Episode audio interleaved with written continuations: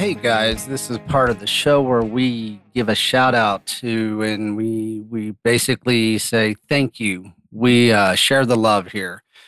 What we're going to do is uh, have this segment in each of our productions, and where we do, we uh, we acknowledge you, we appreciate you. We want you to know that uh, you're streaming sats, you're giving to the Beef Initiative, time, talent, and treasure. You're boosting us, you know, on podcasting 2.0 um, if you want to continue to basically get a shout out, go ahead and give, uh, you know, stream some sats, boost us. Uh, if you have uh, some questions on how to get there, go download the Fountain app. Like I say, we are podcasting 2.0. Fountain app is a good way to introduce yourself on how you can do the value for value exchange. Uh, here we go. We got uh, Gene Everett at Gene Everett. Looks like he might be coming from No Agenda Nation. He gave 333 sats. We have at Barn Miner, 1,000 sats. Thank you, Barn Miner. And then here's a big one. We've got Ron. Uh, at Ron, what he did, he he actually came out to the summit in Georgia. Ron is 10,000 sats, 10,000 sats. He, he has the experience with each one that he's listened to. So he's been a very good contributor to us. Uh, he loved, uh, you know, meeting Will Harris. Uh, he met Jason with uh, Rick Ranches. He was able to basically uh, kind of. He has a hell of a story, and I think we're going to kind of tell his story because it's a story of uh, redemption within his health, and he's very passionate. He's here in Texas as well. So, Ron, thank you so much. Appreciate you. Hey, here we go. Another 333 from Joel W. at Joel W. Appreciate you. And then we've got uh, Busted Canoe 7. Uh, he loved our last show of uh, Will Harris. And actually, right now, I believe you guys are watching a little Will, Will Harris and Texas Slim. Um, also, another 10,000 from Ron. He, uh, he basically was introduced to IBEX. It's one of our partners that we are moving forward with within the Beef Initiative platform, our technology stack. He was able to sit down with Annalise uh, if you guys are interested more about IBEX, you know, tune in. Uh, we can get you set up with uh, IBEX, and Annalise is one of their great ambassadors. They have a wonderful ambassador program for any producer out there that's wanting to basically kind of get on uh, with uh, the technology stack in which we've uh, basically pioneered into within the Bitcoin space. Uh, the partnerships are strong. We've got Michael with Oshi. We've got Annalise and Rye with uh, IBEX. And of course, you got JP, the mastermind behind our technology stack within the Beef Initiative. To everybody out there that is contributing, that is streaming sats, that is exchanging value for value, everybody else that is also basically giving back to the Beef Initiative. We are grass roots. We are grass fed. So, hey, we started this with nothing more than writing down. Texas Slim wrote something called hashtag food intelligence, the harvest of deception. We're just getting started here. Appreciate you guys. Keep the love flowing. I'll keep the content pumping. Peace. So let's uh let's talk about 100,000 beating hearts. What did yeah. you just say?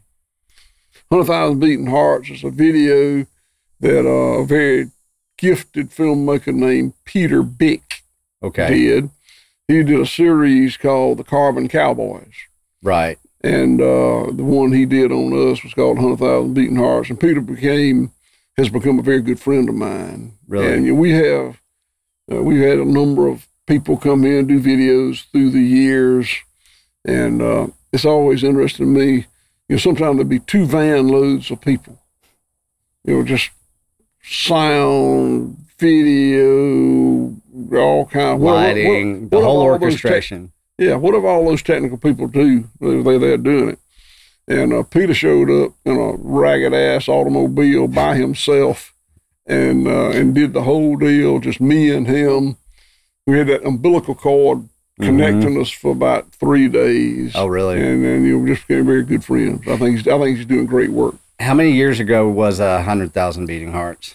That's a good question. Time means very little to me. No, that's uh, a you, good you, you never see a, a hog wearing a wristwatch because mm-hmm. hogs don't care about time, and I'm not much better. But I'd say a decade. Really, been it. that long? Yeah, because I, well, I had a blocker beard then. Yeah, you did. You looked a lot. Uh, I don't. I'm not going to say prettier. But you, oh yeah, much prettier. You, much did. Prettier. But one thing about you know, oh, I, am still real pretty. You, Of course you are. You're going to start using some of that Pharaoh product too from yeah, Charles. Yeah, yeah. So, yeah. one thing though that you know to reflect on a hundred thousand beating hearts is that a lot of people saw it for the first time whenever we started talking about the Beef Initiative Food Intelligence Summit that we're having here at White Oak Pastures. Today we're here with Will Harris of White Oak Pastures. Um, what you're seeing right now around us is something that's been in your family since 1866 correct. okay, whenever I got, I released that video probably the same day I said we're going to have this summit here in Georgia. And I got a flood of people that were just melting. Their hearts were melting. They they didn't even know any of this existed. And that's one thing that you taught me over a year ago was market access, lack thereof. There's a lot of things that we don't have market access to our in our lives. And by looking at history, looking at the past, let's talk about where we're sitting. We're sitting here on your basically your ancestors' land. Literally, literally. Yeah. Exactly. And so tell us a little bit of story about that. I said 1866. Take That's us from there. It's it's exactly right. Right. So my great grandfather came here in 1866. He had a farm about 50 miles from here that he lost in the Civil War. Uh, he was very fortunate. He had an uncle who was a medical doctor here that started him over here on what we call the home place, which Uh-huh. is just the south end of the farm. Right. So he worked that land all his life. His he turned it over to his son, who's my grandfather, Will Carter Harris. He worked the land all his life and turned it over to his son, my dad, Will Bell Harris, who worked the land all his life, turned it over to me, Will Harris, no middle initial, Will Harris III. who and uh, I now own and run the farm with the help of uh, two daughters. I have three daughters, but two of them and their spouses are involved. And uh, I have seven grandchildren. So my seven grandchildren are the sixth generation of my family to to to be on the farm and own the farm. And didn't your daughters come back to the farm Two of my three daughters came back to the farm to help yes. you Yep, run everything that is White Oak Pastures? that's correct. And and today, White Oak Pastures, 180 employees, supervised by 25 managers, supervised by seven directors. And the seven directors are me, two daughters, two in laws, and two non family members. And whenever you started, um, let's start off. You you used in uh, 100,000 beating hearts, commodity cowboy. Let's give everybody just a, a. It's not a judgment. It's not anything. It's just you know I come from Texas. I come from the Texas Panhandle, commodity cowboy country, right? What people need to understand, it's not a judgment. It's just what it is. It's kind of where we've uh, we got brought into. Your father got brought into that. Uh, you talk about that in the in the documentary, and you talk about you know somebody showed up on your father's farm and he had a bag of fertilizer, True. and that's kind of where it all started, didn't it? yeah, so the uh, the way my my daughters and I run this farm are much more similar to what my great grandfather and grandfather, or the way they ran it, as it is compared to what my father and I, the way we ran it. Right. So when the when uh, my great grandfather and grandfather were operating the farm, it would have been really focused on the animals and the, and the the land because that was their wealth. And the animals were the checking account. The land was their savings account, in the community, Mhm. and that was their market. Right. So that was the focus, and that would that would have been what they were interested in caring for and stewarding and and, and perpetuating. Right. they and and I, my father was born in 1920, took over the farm post World War II, and that was the real game changer in agriculture. Uh, the technology uh, that uh, World War II and the, the manufacturing capacity that had been built to uh, uh, fight the war, the war effort, could be converted to agriculture. For Yeah. instance, uh, one, the re- reference you made, you know, ammoniated fertilizer was invented, I believe, in Germany and I believe in the 1880s. You can fact check that, but that's going to be close. Right. But no, farmers didn't use it. They were still using guano, which is bird manure, bat manure, uh, because the ammoniated fertilizer was so expensive. Well, the you know somebody smart figured out when the war was over that those munitions plants could be repurposed to make ammoniated fertilizer. So suddenly it was very cheap. And uh, fertilizer companies were formed really for the first time, chemical fertilizer companies. Right. And they hired people to go out and train farmers on how to use their product. And my dad was one of those guys. And uh, he learned at a farmer meeting in 1946, he told me, uh, he would have been 26 years old, uh, shown how good, how efficacious ammonium nitrate was at growing grass. And uh, from then, 1946 till I quit using it in the late 90s, either he or I put ammonium nitrate fertilizer on every acre we had at least once a year and maybe multiple times a year. Right. Well, ammonium nitrate fertilizer is like steroids. I mean, the immediate benefit is very obvious. I mean, it just the grass grows. The unintended consequences, it doesn't shrink your testicles. That's not what it does. Right. The unintended consequences are it oxidizes the organic matter in your soil and it kills the micro or, or changes the balance, kills some of the microbes in the soil. Some overproduce. Mm-hmm. And and long term, it's it's it's a negative. And Yeah. forget about the fact that a lot of it's going to wash down to the Gulf of Mexico and create a huge dead spot. Those are further unintended consequences. Yeah. And that's something that's transpired throughout the you know, it's such a short period of time. If you look about how long we've been, you know, here, how long you've been here, you know, on this land and this soil that your ancestors brought to your life. What people need to understand is if we look at this and we try to disseminate all of the things that have happened in mm-hmm. your lifetime, my lifetime, it's pretty daunting. It's like how we got here. it, it is, and and the kind of the abbreviated way of of thinking about it is that post World War II, when so many things changed, we, my dad's generation and my generation, imposed the factory model on the farm. Mm-hmm. and that had m- many things, uh, many unintended consequences that fell on the backs of the welfare of the animals, the degradation of the land and the water and the climate, and the impoverishment of rural America. Mm-hmm. Well, and one thing that you know, I was I was driving here yesterday, and I come from West Texas. In the impoverishment of rural Texas, you know, it's the same as the impoverishment of rural Georgia. And you know, we're here in uh, Bluffton, and Bluffton, Georgia, is not big. It's it's small, but it's rural America, and you can see the decay. You can see a lot of things that most people now in our modern times they don't ever even give themselves the opportunity to take a stance and look at, to to pause and maybe reflect, say, why why are we here? Why has rural America gone away? Why are we in such this industrial shift that has happened? And it seems like it's happened overnight, but it's been a gradual burn. You mm-hmm. know, it's a gradual burn.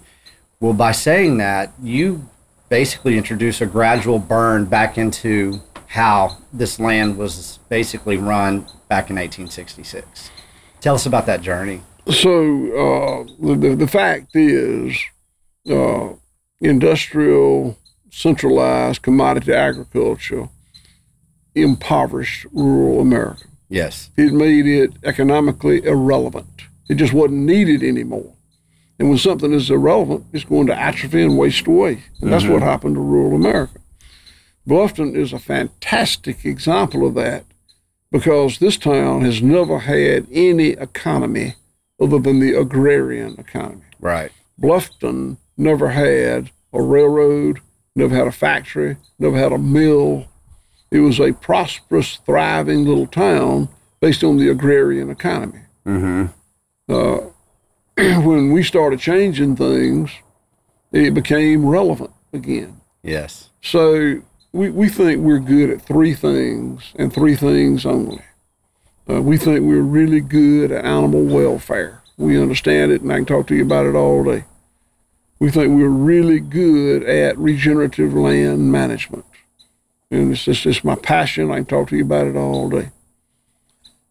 And then we think we're good at rural community building. Yes. Now, what's interesting to me is those first two, animal animal husbandry and land stewardship, were very studied changes. You know, I've been I've been involved in both for 20 years. I graduated from the University of Georgia College of Agriculture. Mm-hmm. Came home and practiced industrial land and animal management, factory farm model for 20 years, and liked it less and less. So I chose to change it, and it was very thoughted. You know, I thought about what I was going to do. I never considered the third one, which is the uh, the the rural revival we call it Right. because, and I did, and I, did, I didn't do anything to make it better, uh, I, in, intentionally. Uh, you know, the the town had been in decay literally all my life. Yeah. I was born in 1954. It started in, the, in 1945 or six or whatever.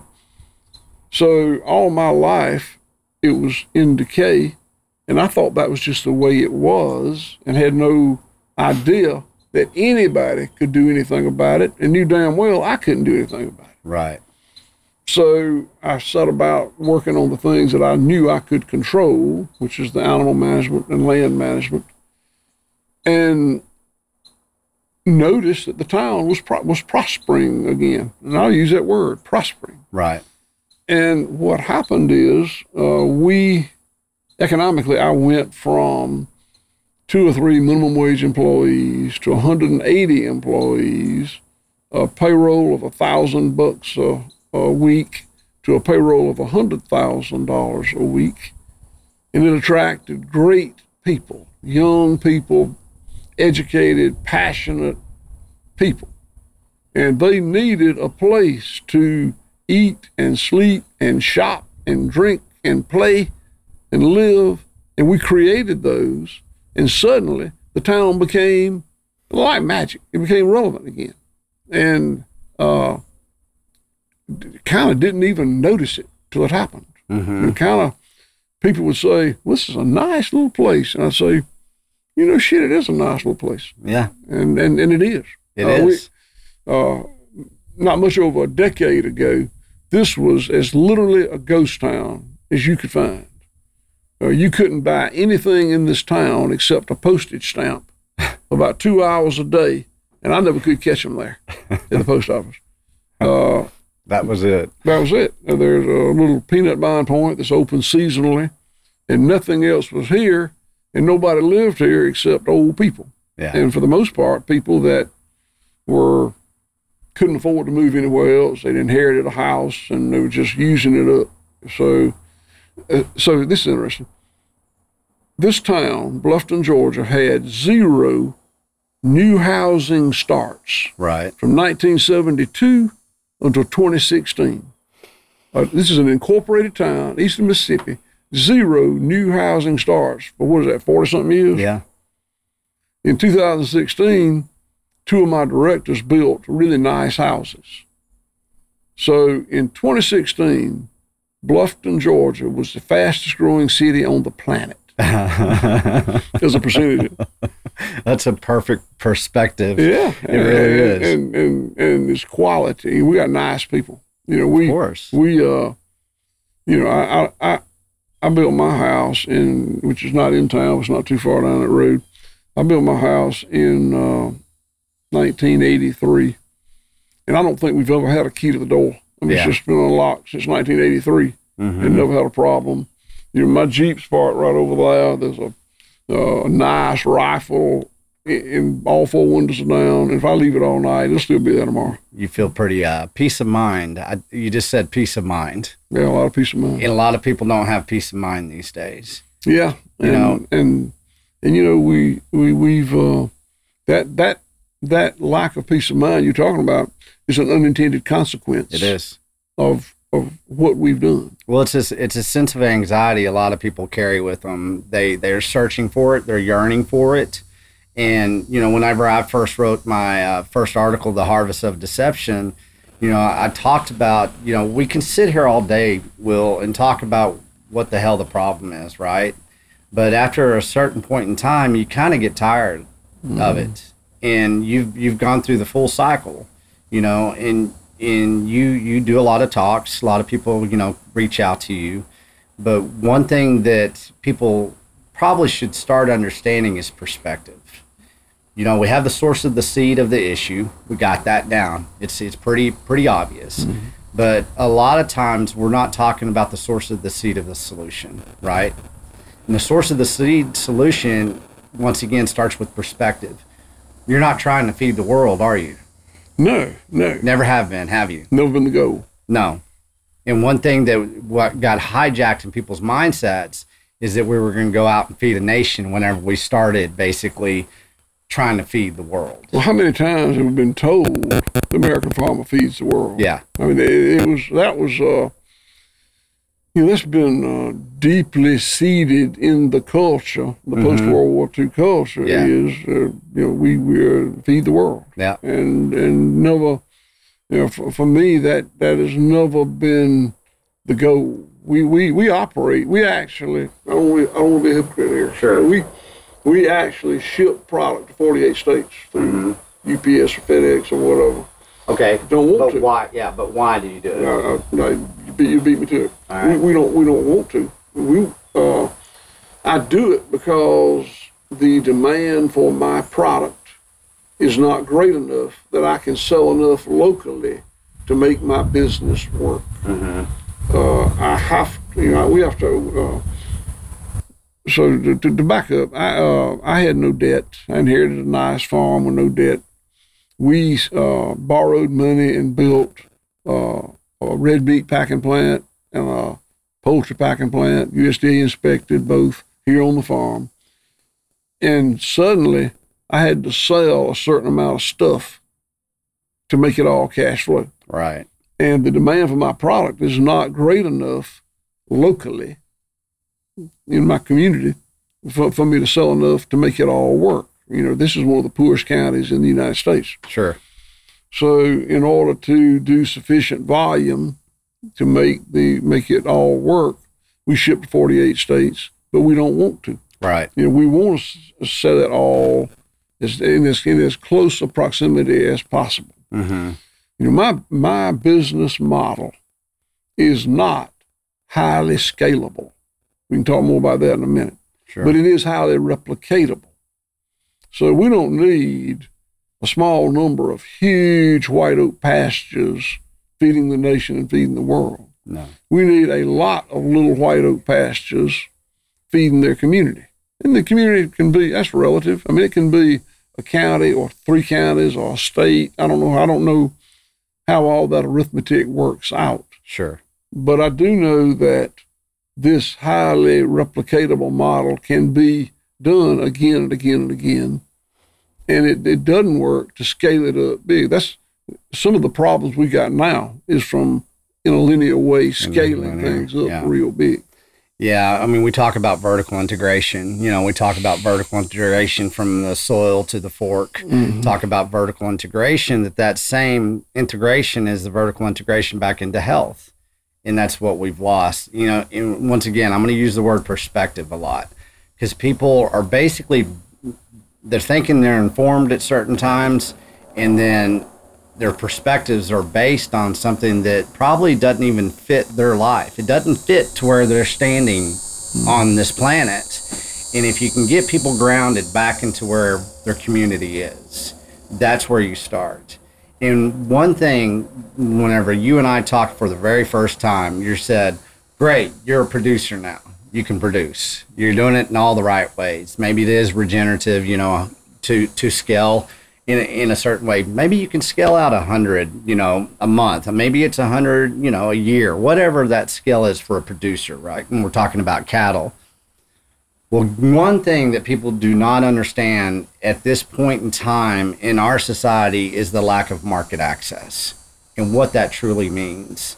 And for a year now, I've been looking at market access of everything in my life from audio content to video mm-hmm. content to consumption models. And I break it down like that. What is my consumption model of this information? What is my consumption? What market access do I have? Whenever we get into food, we don't understand that we've been basically stolen market access to the purity of the soil that is the vertical integration to our fork, which is exactly what you're providing, what you've done. Let's talk about market access. What it what it is today, what are our hurdles that we're having to cross from your standpoint whenever you're the commodity cowboy all the way into what you are right now in the regenerative space. Let's talk about the market access so we can give that education to people for post conference, post summit, to where people can move out and it's a call to action.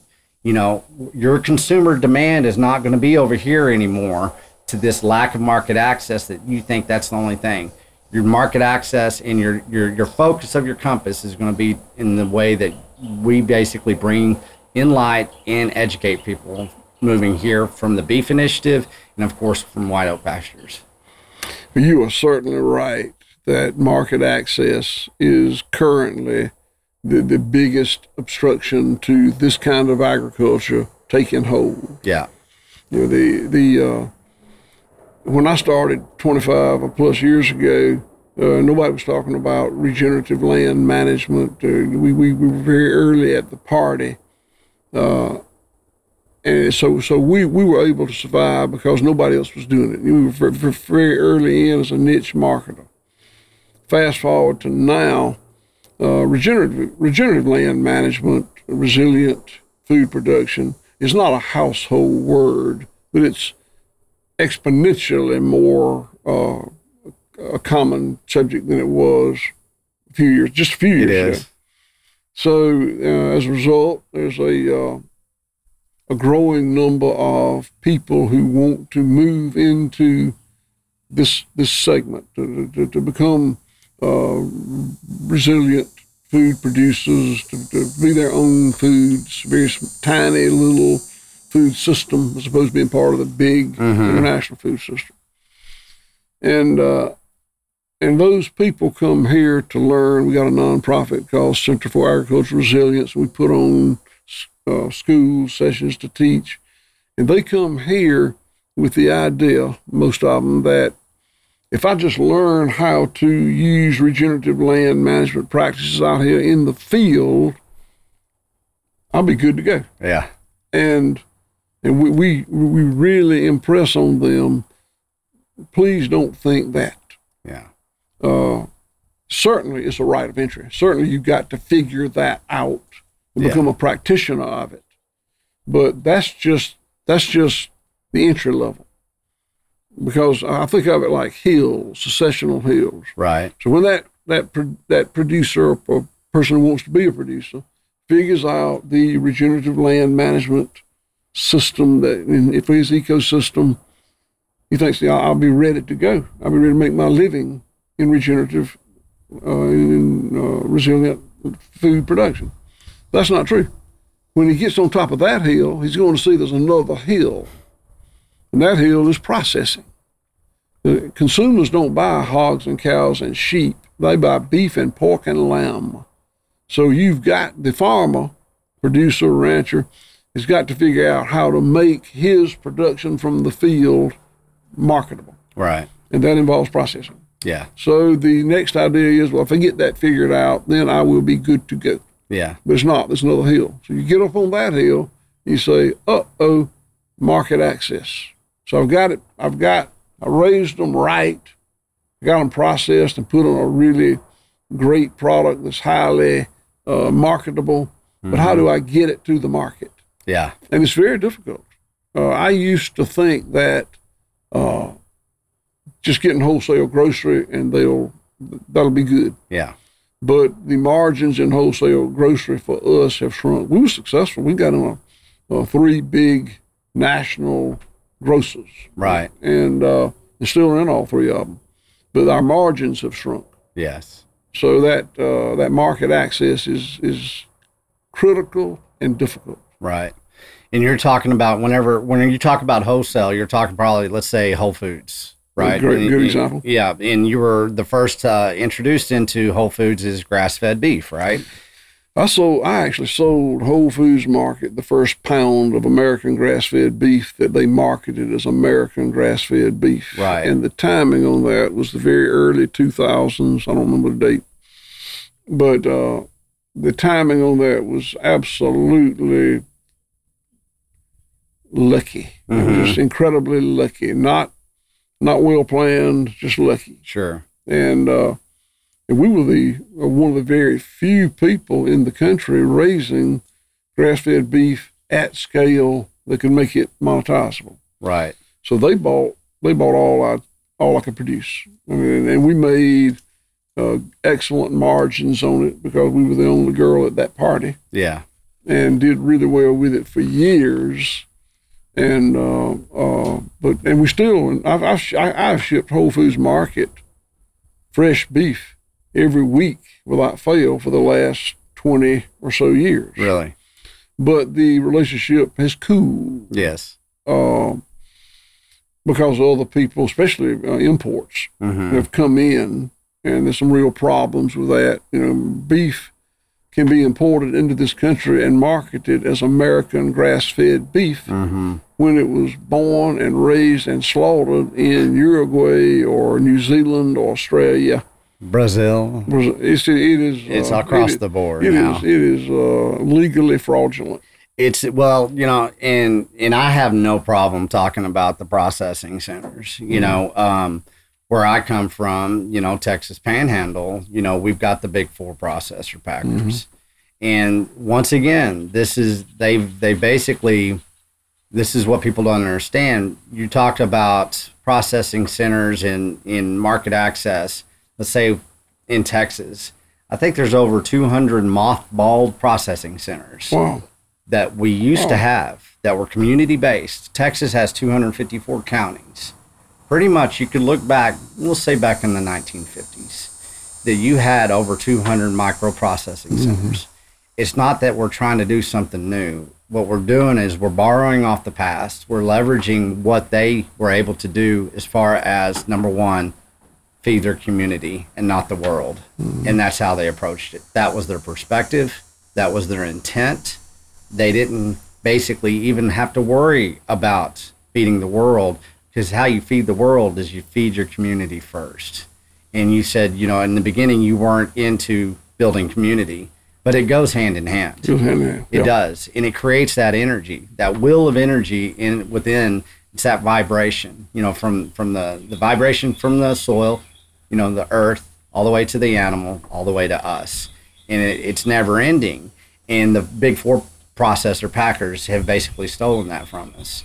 A lot of people don't realize that a lot of good American beef is shipped overseas Oh yeah, it's incredible. and they don't you know the percentages i mean maybe you know better than me as far as percentages of our beef that gets shipped overseas and then you know this beef that does i call it the brazilian cattle drive because people can kind of picture it. Mm-hmm. You know jbs one of the big processors they're headquartered out of brazil. You know they've been settled out of court and fined probably in the last 10 years close to half a billion dollars. Mm-hmm. You know this last year they were basically settled out of court for 56 million dollars for price manipulation during covid nobody knows this stuff and they don't know that 80% of our animal protein is also controlled by them therefore we're not really given that market access that the rest of the world does to our beef. We're not giving market access to the beef that is raised on our soil, but we're actually recycling what is being given to us with that USDA stamp.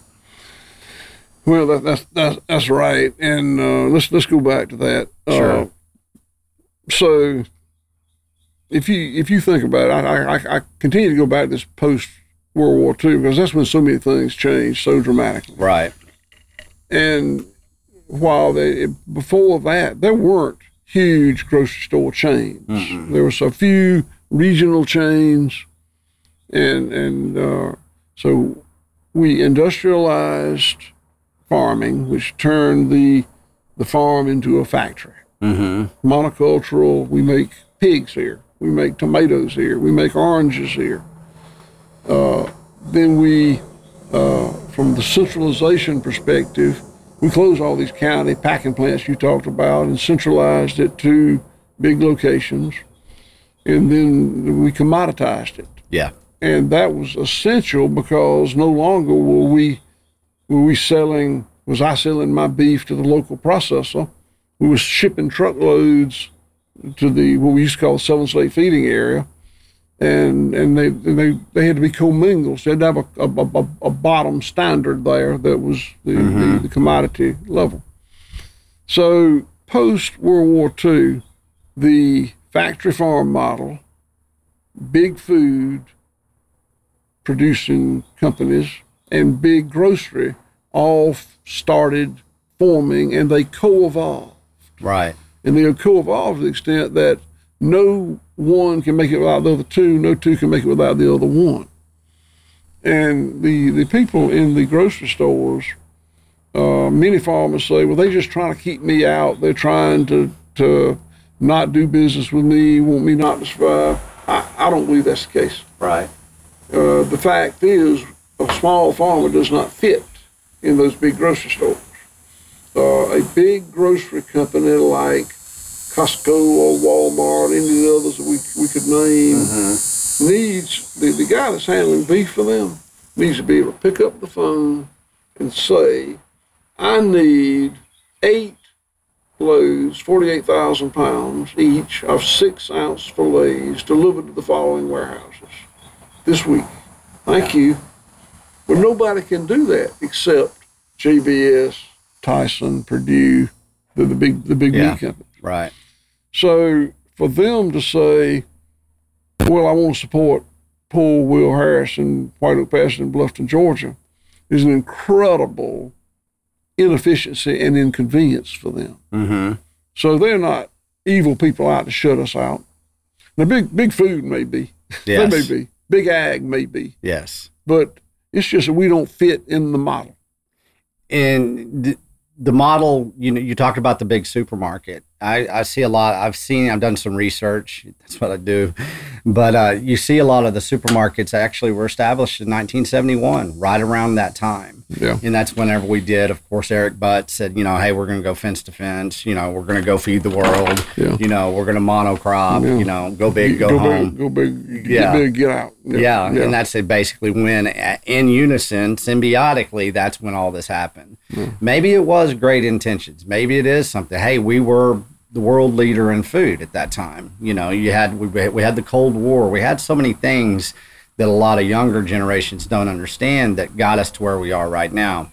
And I get asked that all the time too. Is this nefarious? So it really doesn't matter if it's nefarious or if it's just kind of the, the ways and means of things that that that's how they are. the effects the same. Yeah, it is. You know, and so acceptance is the key. Accepting that we're here, and you know, we're not. We know we're not going to change that. We're not going to overcome, you know, the vastness of the global industrial food complex.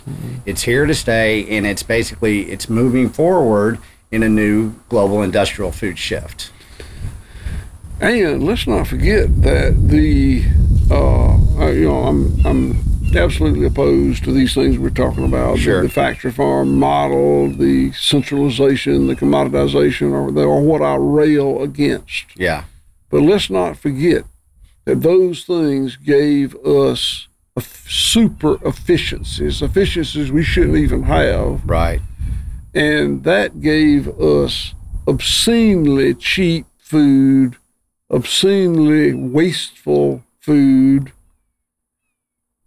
many, many, many uh, externalized costs. But it doesn't matter. It's cheap food, and we and we such a huge percentage of our population is addicted to it. Mm-hmm.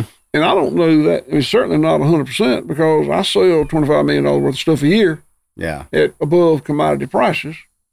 So it, it's not everybody, but I don't know if it's 99% hopelessly addicted or 89 or 79 or 49 or 20. I don't know. yeah, And how, how significant this model becomes is abs- purely in the hands of consumers it is. the uh, farmers can't decide I'm gonna do it different. Yeah. because they can't afford to. They've got to have a market to sell into to monetize that product to cover the increased cost of production or the re-internalized Right. costs of production. Yeah. I'm I'm gonna define that. So, you know, if I put ammonium nitrate on this land, uh, I'll get a lot more production out of it. Sure. And some of it's going to wash down the Chattahoochee River to the Gulf of Mexico and kill that big zone for add to that big dead zone that's down there. Now that that big dead zone in the Gulf of Mexico is a cost to humanity and civilization. Yeah. But I'm not going to pay to clean it up. That's the farmer. And that chemical company that sold me that ammonium nitrate fertilizer ain't going to pay to clean it up. We're all going to pay to clean it up or suffer the consequences of it being there. So that's an externalized cost. Yeah. I can go down, you know, the uh, the uh, pathogens that are uh, resistant to antibiotics. Huge cost to society huge cost of civilization. Now, if I give subtherapeutic antibiotics to all my animals, that's going to contribute to that resistance in those uh, in those pathogens. Yes. Going to wreak havoc with medical costs. But as a farmer, I ain't going to pay it. The, the pharmaceutical company ain't going to pay it. We all going to pay it. Mm-hmm. I can go down the list of dozens of externalized costs that somebody else pays that cause that food to be cheaper at the checkout counter. Yes. Uh, That's a that that segue, and I, I like to use this, and it's I try to be eloquent, and I don't try to be judgmental, but I always like because every anything I say, I always I've looked in the mirror 1st before I say this, but I always ask people now, it's like, why do you desire what you desire? You know, and like you said, cheap food, basically. Um, well, because people think it tastes good, for one. But the other thing is, is that they're truly addicted to the type of industrial food that we are producing right now, and and the, the lack of nutritional delivery that we're we're giving plays into what you just said: the antibiotics, the pathogens, everything that we've done that externalized externalized cost is has caught up to us. You know, you look at the health statistics of a nation, you know, and I say it all the time 78%, you know, overweight or obese, one out of two, diabetic, pre diabetic, here we go. You know, you can look at the stats, you can look at everything. But I don't think you can argue that the same path that we've taken since, let's, let's say, from Earl Butz saying go big or go home, that our health has declined and and and are we going to reach everybody across the world with this are we going to create that awareness we don't know yet we are not trying to change the global industrial food industry. We're trying to change the individual based on basically accountability to where we're not going to be part of that. Let's not play a part in in those in that dead zone in the gulf of mexico. Let's not play a part into our children uh, having weaker immune systems because of all the antibodies and you know and maybe in the meat that they're eating you know there's so many things that we don't have to play a part into. We don't have to ask permission to exit out of that but what we can do as consumers and this is the biggest thing all of this if there is issues if you agree that there are issues it's because of our personal consumer demand is pointed in the wrong direction based on a sense of complacency that got us there for a desire for convenience and, and there are people out there, a lot of them, that want to do the right thing. There is. They just hadn't made the conversion in their mind. You know, uh, there's a lot of free trade coffee sold. People pay extra for it because they want to know that the people that harvested that coffee were, were treated well and, and paid fairly. yeah Now, free trade coffee don't taste any better than regular coffee, but those people feel that uh, burden of conscience. They want to do the right thing. Mm-hmm. Uh, you know, there are people that send uh, a lot of money every month to the ASPCA or the Humane Society because they want animals to be treated well. Uh, it doesn't it, it doesn't do them any good other than they they feel better about making a, a contribution to righting a, a, a wrong situation. sure And the same is is is true with food. Uh, uh, Mr. Wendell Berry is a role model of mine, and I'll butcher this quote, but he says something to the effect that consumers vote with their dollar on how they want the world to be. Yeah. Words to that effect. but uh, the people who send money to who buy free trade coffee or send money to the ASPCA uh, would struggle to make that differentiation in the grocery store because of greenwashing. Yeah. You know, most thoughted, caring, passionate people want to see animals treated well. Yes. That's, that's why they send money to the ASPCA. Yep.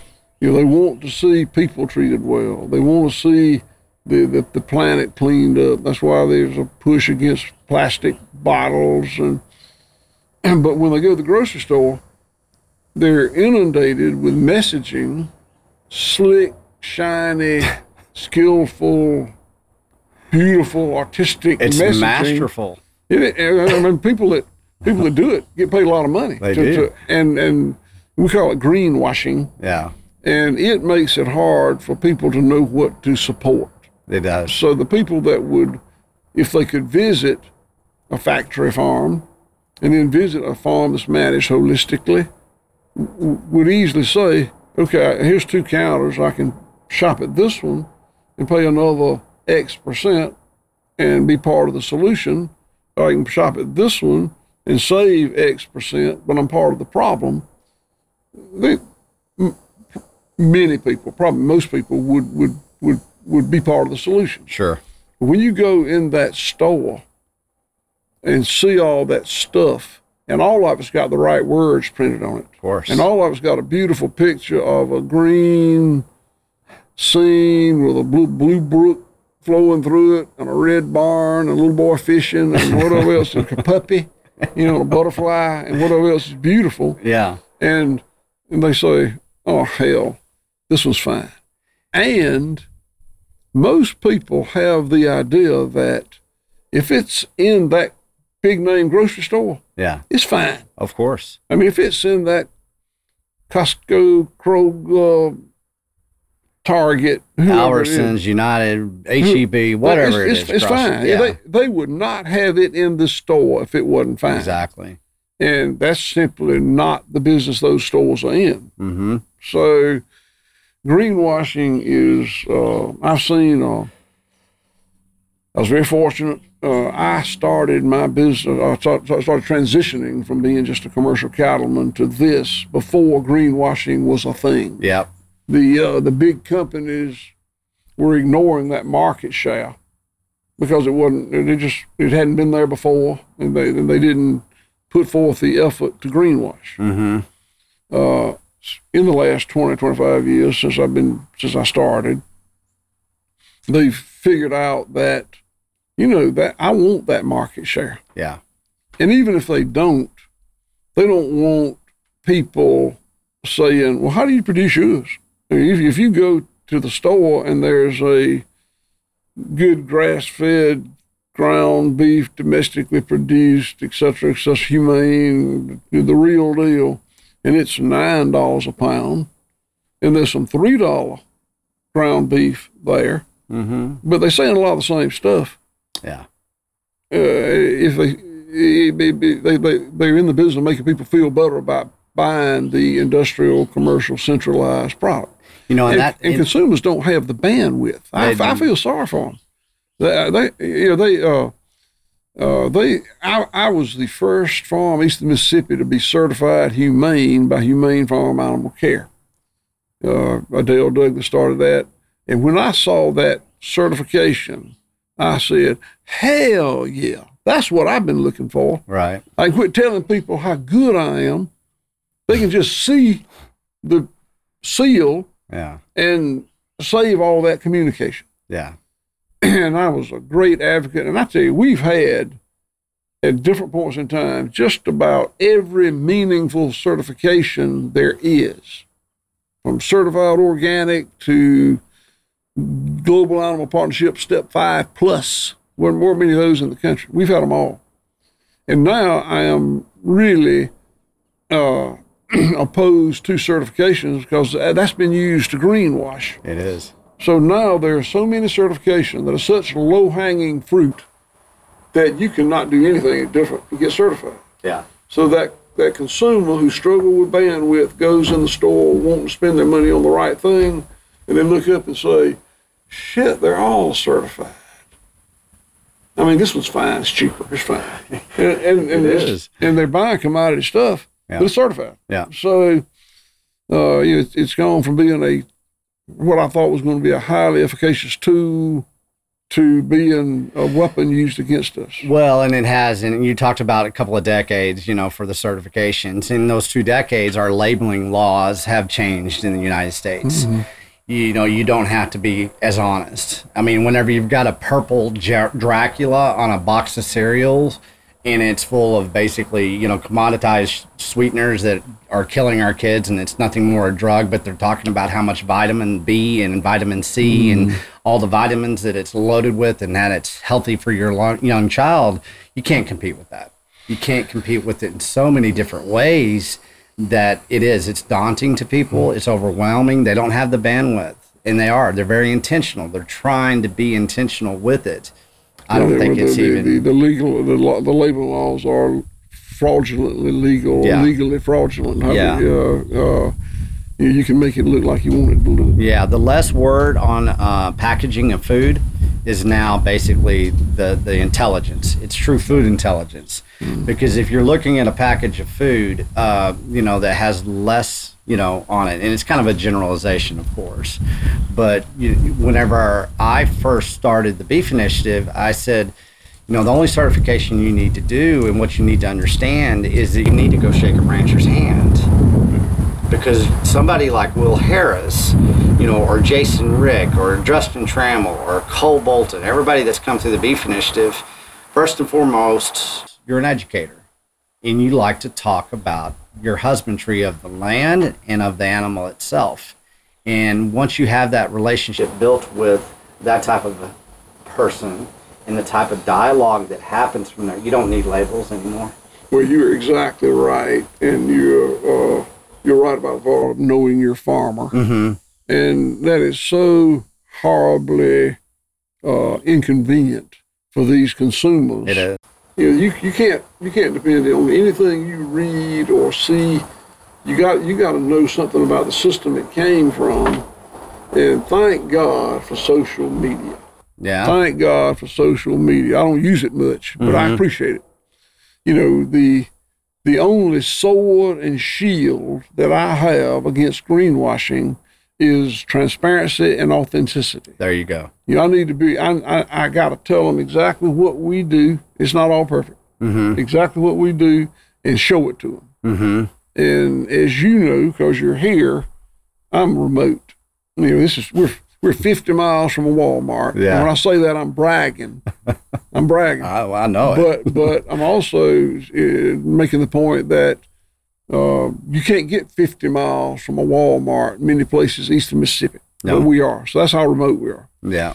So, uh, you know, we we want people to come here, and to get people to come here, we built cabins for them to lodge in, and an RV park for them to stay in, and a restaurant and a store, and whatever else we could do to make it, and have tours and have schools, and whatever we could do to make it convenient for people to come. But still, very limited how many of them are coming here. Yeah. but there's the social media. And my daughter runs it for us. And she puts up everything we do. We show what's pretty. We show what's not so pretty. I'm not going to say we show the ugliest but we show Right. we, we try to be very fair and even-handed with it. And people can look at it and you know the, the argument would be well i mean you can put anything you want to on social media. Yeah you can.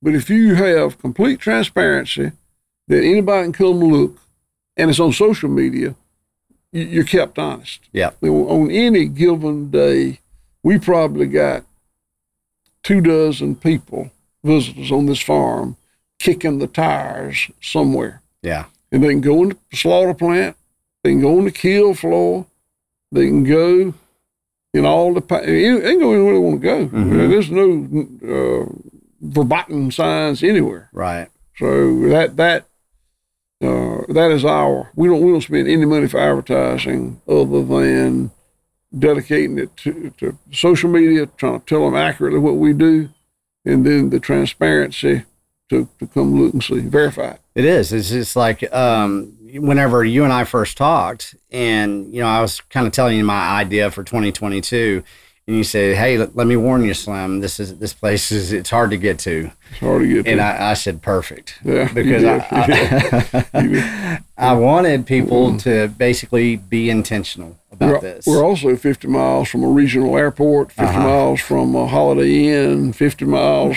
from most things. Exactly. Three hours from Atlanta. Three hours from You're flying Atlanta. into Destin, uh, Tallahassee, um, Albany, Atlanta. Albany and Dothan. Yeah, there you go. So, but we're here. We're here pre pre summit, and you know a lot of people are coming here today. You you last night you you you know we were talking about the numbers. We're not going to talk about the numbers, but we are having a great turnout, Good. and that you were very excited for that. Mhm. And it is it's hard to pull off, but what it is is extremely valuable. And you said something earlier, and I want to kind of segue back a little bit. You said the the wealth used to be in the animal, the cow. The wealth used to be in the land. I ask this question all the time right now. If you're out there, not Will Harris, not White Oak Pastures, where's the value of the cow for the commodity cowboy? You got, you got to re-ask that. I don't know. What is where is the value of the cow now? Where is the value? It used to be in the cow itself. You know, the true value of the cow was truly in the cow. But now, since the cow has been commoditized, you know, uh, the grains have been commoditized, the land has been commoditized. Where's the value of the cow anymore? Where's the true wealth of the cow? If I'm if I'm understanding that correctly, uh, what I would tell you is that the food system has been hijacked Mhm. by large international, multinational corporations, mostly stock companies, Right. and uh, the part they didn't hijack was the production here in the field. Yeah. because that's that's that's where the greatest capital outlay was with the lowest return on it. Right. So the the input side has really been hijacked. Yeah. the, that's the that's the starting of the linear system here. It's very linear, not cyclic. Mm-hmm. and that's where you've got the uh, Monsanto's, Bayer now, uh, John Deere, uh, uh, the, the the fertilizer companies, crop insurance companies, uh, pharmaceutical companies, all the big multinational players that sell inputs into the farm. Yep.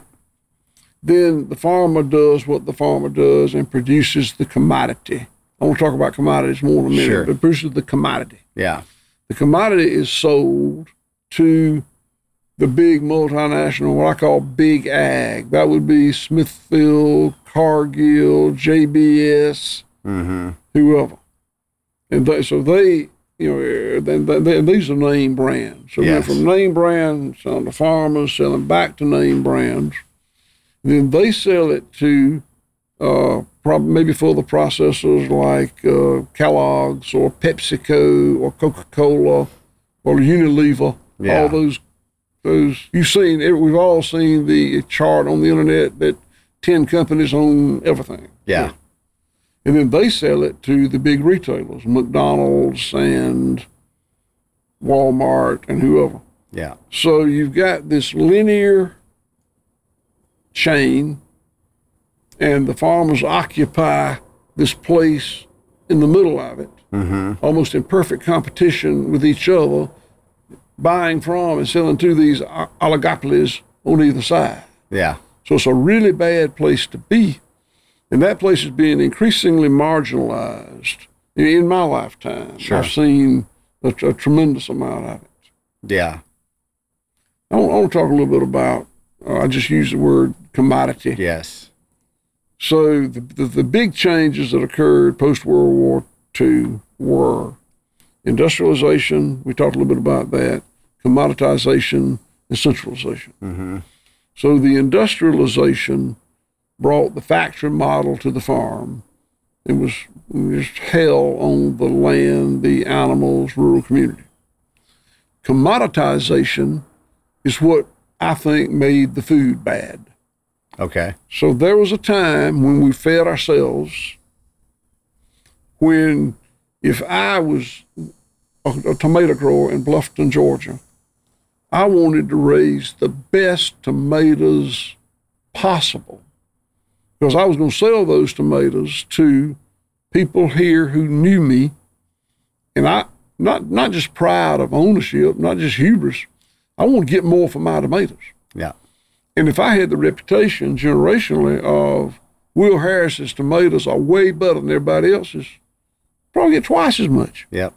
There's economic incentive to make it the best it could be.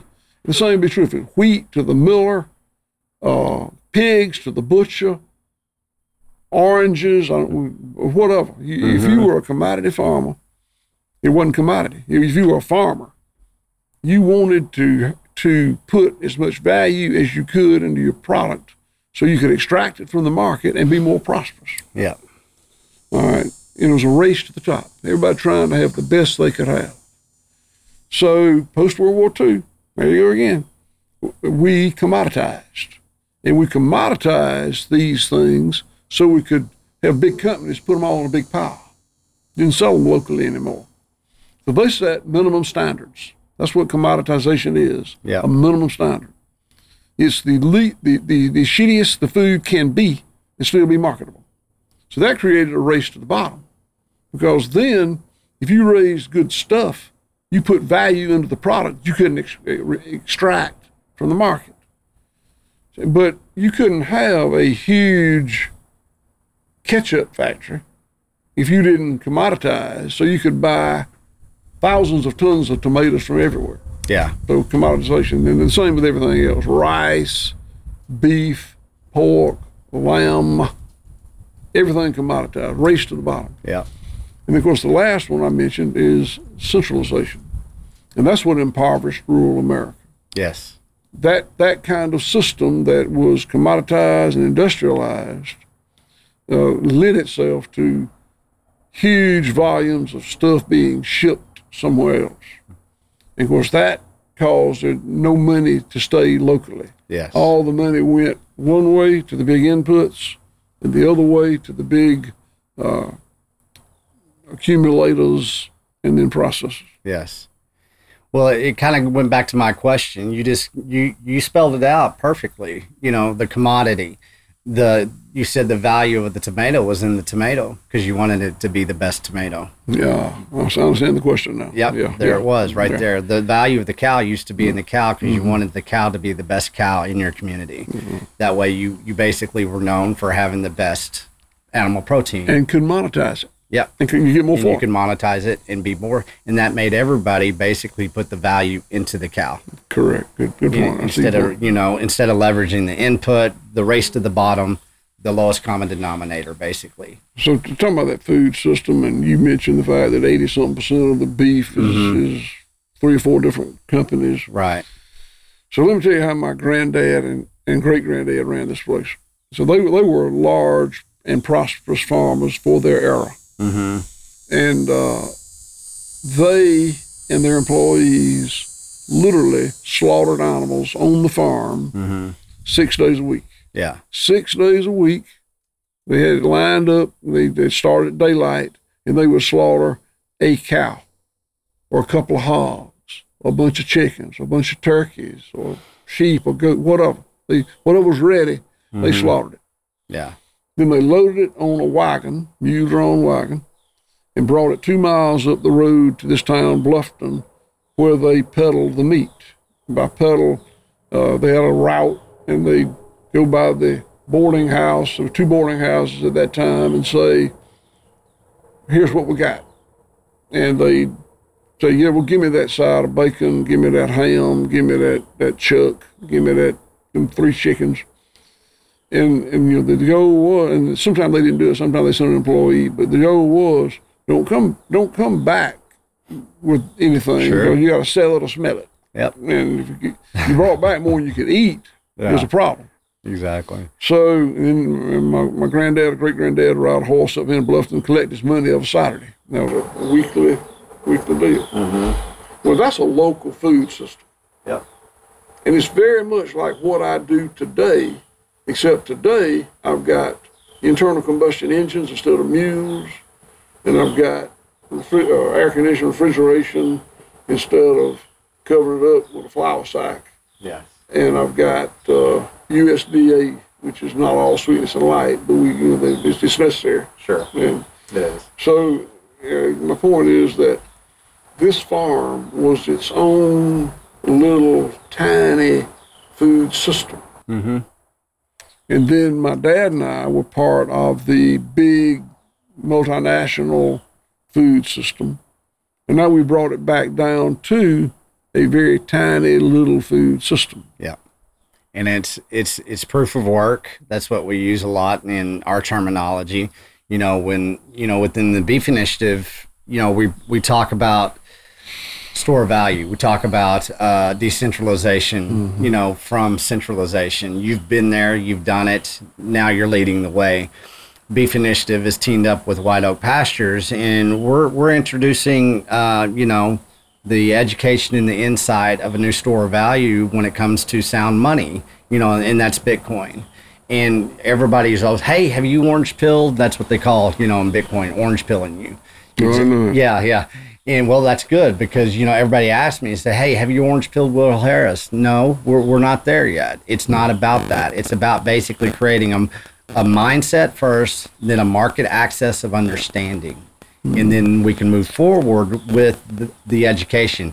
Will Harris is still educating us on that small community food system that we all need to get back to. Starts with the individual you showed me something yesterday and you're talking about greenwashing. And you're talking about how moving forward there's a lot more greenwashing coming. Let's talk about the the the because you already named off a couple of those corporations. Let's talk about what you showed me yesterday. Yeah, so uh, I had a, a big disappointment yesterday. yeah. Uh, uh, for, let, me, let me preface that by saying that I'm I'm I'm a fiscal conservative. I got uh, when you're when you're an old white male southern farmer, everybody thinks you they they got you in the box. They Sure. know exactly who you are, and they know who you vote for and what you eat and what uh, news station you listen to and they know all there is to know about you. Nothing else needs to be said, mm-hmm except they don't. You know, I'm a, uh, I'm a, a, a Second Amendment guy. It's got a gay daughter you better not fuck with. right You know, I'm a, uh, uh, a fiscal conservative that is a raging environmentalist. mm-hmm So I don't have a party. yeah You know, I, nobody wants me at their party. I'm, I'm on too many sides of the fence. But and, and as a, as a part of being, I, I say that to say that I am a fiscal conservative, and I really am have a lot of trepidation about government giveaway programs. I'm also a businessman who is in the eco services business. yeah And so I apply for these things, some of which I don't necessarily think was a good idea. But as a businessman, I need to I need to take advantage of everything that my competitors are taking advantage of. you bet So uh, there was a uh, a grant announced earlier this year called the Climate Smart Commodity Grant, yeah and there hadn't been one of those before. That's a new deal. And when I saw it, I got really excited about it because it's something I want to do. So I hired grant writer and we applied. And uh, uh, I applied under White Oak Pastures and our nonprofit, which is Center for Agricultural Resilience. And the project was to uh, further expand our solar grazing and mm-hmm. teach it to others.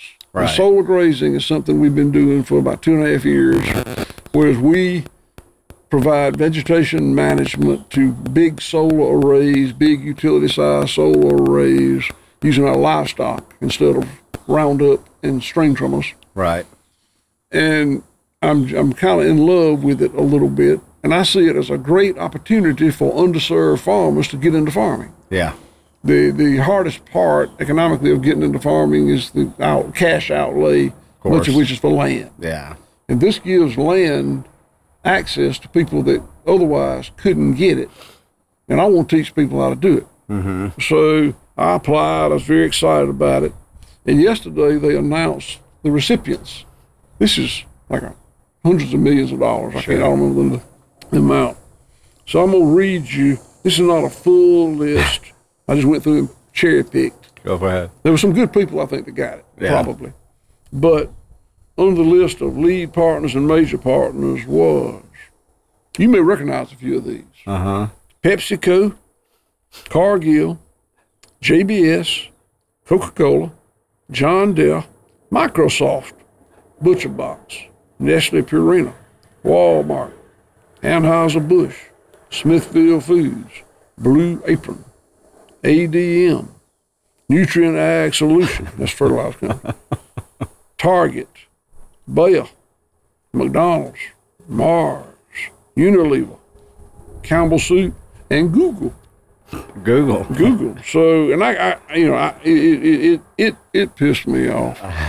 But, you know, I, I guess if your goal is to develop environmental solutions, those multinational companies that fucked up the environment may be the best people to fix it, I guess. I guess so. That's somebody's reason. I don't, I don't, I don't prescribe to it. Well, I, I you know, it, it's kind of it, it, it's comical to me. It's it's probably a pain point for sure for you because it kind of exposes the greenwashing that we're up That's against, it. That's it. to where it becomes daunting. It Yeah. becomes something that we don't have enough bandwidth to figure this out. This is research and analysis that a lot of people just don't have time to do. It's funny to me if it didn't piss me off so bad. Well, you know, on that note, we're uh, you know, we're running pretty long here, but thank you for ordering up this weather. Well, it came at a great personal expense to, to create this low humidity, cool September day here, but I'm, I'm, I'm glad you're appreciative of it. I'm very appreciative of it. I don't know if that camera you have on there that I see a big old pile of wood back there, and uh, I think we're gonna have a bonfire here at the uh, That is- summit. that is a Saturday night bonfire. That's a Saturday night we- bonfire. We have a bonfire, uh huh. it's a bonfire. It's a bonfire. I think that one, you know, that that can uh, contest with the old uh, Texas A&M bonfires they used to have down They- there in College Station. see it from the satellite. Yeah, they can.